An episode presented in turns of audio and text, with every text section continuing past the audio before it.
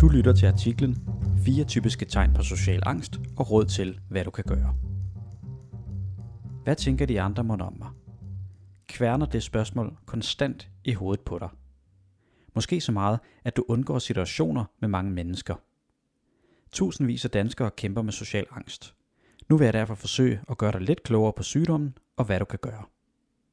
Hvorfor kigger hun på mig på den måde? Hun kan sikkert se, at jeg kampsøder. Nej, hvor pinligt. Alle kender til at føle sig usikre og nervøse sammen med andre. Nogle oplever imidlertid, at usikkerheden vokser og udvikler sig til social angst. Måske tør du ikke længere gå i supermarkedet. Bare tanken om at stå i kø med de andre kunder får dit hjerte til at galopere. Eller måske begynder du at droppe festerne i weekenden. Ikke fordi du ikke har lyst til at være sammen med vennerne. Det føles bare alt for overvældende. Heldigvis findes der gode teknikker mod social angst. Nogle oplever, at angsten med tiden helt forsvinder. Andre lærer at leve med den, så den ikke længere styrer deres liv. Uanset hvad, så gælder det. Jo før du får hjælp, desto hurtigere kan du få det godt igen. Så lad os starte med fire typiske tegn på social angst. Det første tegn er, at du får det fysisk dårligt, når du er sammen med andre. Udefra er der ikke noget farligt ved at stå i kø i Føtex, eller ved at præsentere noget for klassen. Det er ikke farligt på samme måde som at bestige Mount Everest eller wrestle med en løve.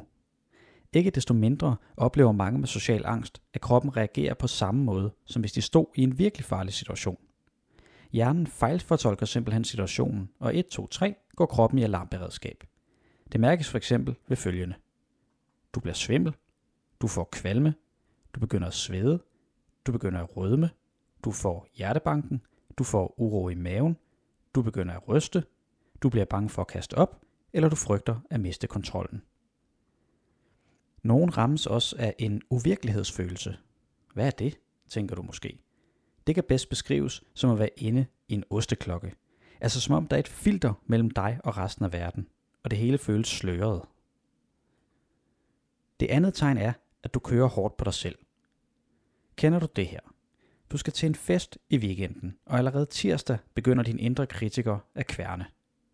Du kommer garanteret til at dumme dig. Ingen gider snakke med dig.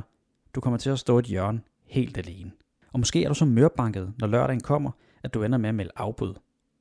Eller måske tager du faktisk afsted og opdager, at du ikke står alene i et hjørne. Tværtimod, du falder i snak med nogen, og det er egentlig meget hyggeligt. Men på vejen hjem tænker du så, de synes sikkert, at jeg sagde noget helt åndssvagt. De talte kun med mig med lidenhed. De kunne garanteret se, at jeg stod der kampsvede. Angsten bliver på den måde et troldspejl, der blæser eventuelle fejl op i et kæmpe format og gør dine succeser bitte små. Det næste tegn er, at du konstant spekulerer over, hvad andre tænker om dig. Helvede er de andre, skrev en klog mand engang. Det lyder voldsomt. Ikke desto mindre er det en følelse, mange med social angst kender. Hvorfor? Jamen fordi du tænker, at folk omkring dig konstant bedømmer dig negativt. Hvorfor kiggede hun sådan på mig, da jeg gik forbi på gangen? Hvorfor svarede han ikke på mit spørgsmål? Kort sagt, du grubler konstant over årsager og motiver bag selv det mindste blik. Og hver gang når du frem til det samme resultat. De andre kan ikke lide dig. Du kvarede dig. Du er ikke god nok. Det fjerde og sidste tegn er, at du hader at tiltrække opmærksomhed. Måske er du konstant bange for at gøre noget forkert, for at andre tænker dårligt om dig, eller for at blive til grin. I så fald er det helt naturligt, at du ikke bryder dig om at tiltrække dig opmærksomhed eller være i centrum. Måske vil du helst være usynlig. Flyve under radaren, så ingen opdager dig. Det kan fx vise sig ved det følgende. Du mumler eller taler meget hurtigt. Du vælger tøj, der ikke springer i øjnene. Du undgår øjenkontakt. Undgår at spise sammen med andre. Undgår at tale med folk, du ikke kender. Undgår at tale i telefon foran andre, eller i telefon i det hele taget. Eller du undgår at skrive foran andre, når jeg fx laver gruppearbejde i skolen. Nu har du fået nogle typiske tegn på angst, og meget af det handler om din måde at tænke på. Og måden du tænker på, når du har social angst, kan faktisk lidt sammenlignes med køer på marker, der står og tykker drøv. Køer er smarte. Når der er ro på marken, propper de mavesækken med frisk græs. Bagefter går de i dagevis, gylper græsset op og gumler det igennem igen og igen. Det lyder ret så ulækkert, men for køer er det smart. Det fungerer for dem. Men for dig slider det, hvis du på samme måde vender og drejer ting. Hvis du hele tiden vender tilbage til forsiden og tænker, hvorfor sagde eller gjorde jeg nu også det? Ikke desto mindre er det meget almindeligt at tykke længe på sine tanker. Psykologer har faktisk et særligt ord for det. De kalder det for ruminering, og det vil altså sige, når vi tigger drøv på fortiden. Nå, nok om køer. Nikkede du til et eller flere af tegnene på social angst? Det behøver ikke at betyde, at du har social angst, men uanset hvad, så er det altid en god idé at snakke med nogen om, hvordan du har det. Og her får du fem forslag til, hvem du kan snakke eller chatte med. Det første forslag er at snakke med dine forældre. Hvis dine forældre ikke ved, hvordan du har det, er det et rigtig godt sted at starte. Fortæl dem om stressen og uroen, du føler, når du er sammen med andre mennesker. Dine forældre er selvfølgelig ikke eksperter i social angst, men ikke desto mindre er det sindssygt vigtigt, at de ved, hvordan du har det. Så de kan støtte dig og hjælpe dig med at finde den hjælp, du har brug for. Hvis du er i tvivl om, hvordan du tager hul på snak med dine forældre, så har vi skrevet en guide om netop det. Den finder du i den skrevne artikel, som vi linker til, hvis du hører det her fra en podcast-app. Det andet forslag er at få hjælp på din skole eller uddannelsessted. Mange med social angst kæmper med skolen. Måske føler du dig udenfor i klassen, måske tør du ikke sige noget i timerne, eller måske pjekker du, fordi det føles alt for overvældende at være sammen med de andre i klassen. Uanset hvad, så er det en rigtig god idé at snakke med nogen på din skole om, hvordan du har det. Det kan fx være din lærer, din studievejleder, en skolesundhedsplejerske eller skolepsykolog.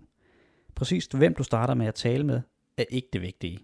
Det vigtige er, at nogen på din skole ved, hvordan du har det, så de kan hjælpe dig og tage hensyn. Du kan også ringe til en rådgiver fra Angstforeningen. Angstforeningen er super god at kende. De har fx en telefonlinje, hvor dygtige folk så er klar til at hjælpe dig, og en chat, hvor deres rådgiver kan give vejledning eller akut støtte. Og mange af deres rådgivere, de har selv prøvet at have angst, så de ved, hvad du går igennem. Du kan også prøve at tale med din læge. Alle danskere har nemlig deres egen personlige læge. Og din læge kan hjælpe dig med at finde ud af, om du har social angst eller ej, og guide dig videre, hvis du har brug for mere hjælp, eksempelvis til en psykolog. Det sidste forslag er, at du ringer eller chatter med en frivillig, helt anonymt. For måske er du ikke helt klar til at tale direkte med nogen. Så skal du altså huske, at der også findes gode hjælpemuligheder på nettet. Der er f.eks. Headspace og Børnetelefonen, som begge har chatlinjer for unge. Her sidder dygtige rådgiver klar til at hjælpe dig, og du kan være 100% anonym. Du er selvfølgelig også meget velkommen til at skrive til brevkassen her på Mindhelper og få gode råd til, hvad du kan gøre, og læse om andre unge, der oplever noget af det samme. Hvis du har social angst, skal du vide, at det ikke er noget, du skal klare på egen hånd. Når det er sagt, så findes der meget, du kan gøre for at passe på dig selv og puffe lidt til angsten. Og det får du nu tre råd til. Lige inden får du dog lige et ekstra godt tip. Her på Mindhelper har vi nemlig lavet et gratis online forløb om angst. I 26 korte videoer, der får du blandt andet viden om, hvad angst er, råd til at håndtere svære tanker og følelser og enkle teknikker til mere ro i hverdagen. Du finder forløbet på hjemmesiden mindhelper-skolen.dk, og vi linker også til forløbet i den skrevne artikel. Nå, nu til de tre råd. Det første råd er at skrue ned for din indre kritiker. Din idiot, nu kvarede du dig igen. Du er udulig. Kender du den slags tanker?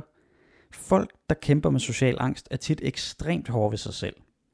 Heldigvis findes der teknikker til at skrue ned for din indre kritiker. For mange fungerer det rigtig godt at have en lille sætning, som de siger for sig selv, når de negative tanker kommer rullende. Du kan fx sige, det er okay at begå fejl, alle laver fejl, eller alle fortjener kærlighed, også mig. Eller du kan spørge dig selv, hvad vil jeg sige til en god ven i samme situation? Tit har vi meget lettere ved at være kærlige og støttende over for andre end os selv. I starten føles det måske lidt fjollet at tale til dig selv på den her måde. Det øh, tror jeg de fleste kender. Men pyt med det. Ingen skal jo høre, hvad du siger. Prøv det, og giv dine tanker et puff i en mere kærlig retning. Du kan også finde ro med enkle vejrtrækningsteknikker. Munke, yogier og kloge koner har vidst det i tusinder af år. Du kan bruge din vejrtrækning til at berolige dig selv. Og det behøver ikke at tage hverken hele eller halve timer. Ofte er et par minutter nok til at mærke en forskel. Du kan fx prøve vejrtrækningsteknikken 4-7-8. Den går i al sin enkelhed ud på følgende. Du trækker vejret ind i 4 sekunder, bagefter holder du vejret i 7 sekunder, og så puster du ud i 8 sekunder. Der er i navnet 4-7-8. så kan du fx gentage øvelsen fire gange, og lave den gerne et par gange om dagen. Det vigtigste er, at du husker at mærke efter i din krop, hvordan det føles. Det må ikke blive ubehageligt, når du laver øvelsen. Og hvorfor skulle det så virke, tænker du måske? Fidusen er, at du sætter tempoet på din vejrtrækning ned. Samtidig gør du udåndingen længere end indåndingen. Og særligt det sidste er vigtigt. Det gør nemlig, at din krop og din hjerne helt automatisk begynder at falde til ro. Smart og enkelt. Det tredje og sidste råd er, at du øver dig i at flytte fokus. Vi mennesker er ufattelig dårlige til at multitaske. Din hjerne er simpelthen ikke gearet til at fokusere på flere ting samtidigt. Og lige præcis det kan du udnytte. Næste gang du mærker uroen komme snigende, så prøv at flytte fokus. Væk fra tankerne. Væk fra de ubehagelige fornemmelser i kroppen. En måde at gøre det på er at tælle bestemte ting omkring dig. Tæl for eksempel, hvor mange lamper der er i rummet, hvor mange røde genstande du kan se, eller antallet af planter.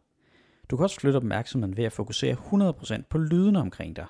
Og det gælder altså alle de store og små lyde, som du kan høre. Det afgørende er ikke, hvad du fokuserer på, men at du flytter opmærksomheden væk fra dig selv. Nu har du fået et par gode råd, men for nogen når angsten at sætte sig lidt mere fast. Fordi social angst det er lidt som en slyngplante. Den har det med at vokse og forgrene sig, og til sidst så føler du måske, at den omslutter dig fuldstændigt. At der bliver flere og flere steder og situationer, du undgår. Simpelthen fordi de andres blikke føles for skræmmende. Heldigvis findes der gode behandlingsteknikker. En af de mest almindelige og effektive kaldes for eksponering. Kort fortalt handler eksponering om, at du lige så stille begynder at gøre det, der skræmmer dig. Selvfølgelig guidet og støttet af en, der hjælper dig. Og vi har skrevet en artikel om eksponering, som du finder i den skrevne version. Her til sidst vil jeg bare lige fortælle lidt om, hvorfor nogen egentlig får social angst. Fordi social angst er ikke ligesom en brækket arm. Det er typisk ikke muligt at pege på én enkelt årsag til, at nogen får sygdommen. Typisk er det en blanding af mange forskellige ting. Måske har din mor eller far bokset med noget lignende, eller måske har du været udsat for nogle hårde ting. Hvis man for eksempel bliver mobbet eller holdt udenfor i lang tid, jamen så kan det udløse social angst. Uanset hvad, så er det altså lige vigtigt, at du husker det følgende. Du er langt fra alene. Tusindvis af danskere kæmper med social angst. Det er ikke din skyld, og langt de fleste får det godt igen med den rigtige behandling. Hvis du kunne tænke dig at vide endnu mere, så linker vi til en række andre artikler om emnet i den skrevne version. Og den linker vi altså til i beskrivelsen, hvis du lytter med fra en app.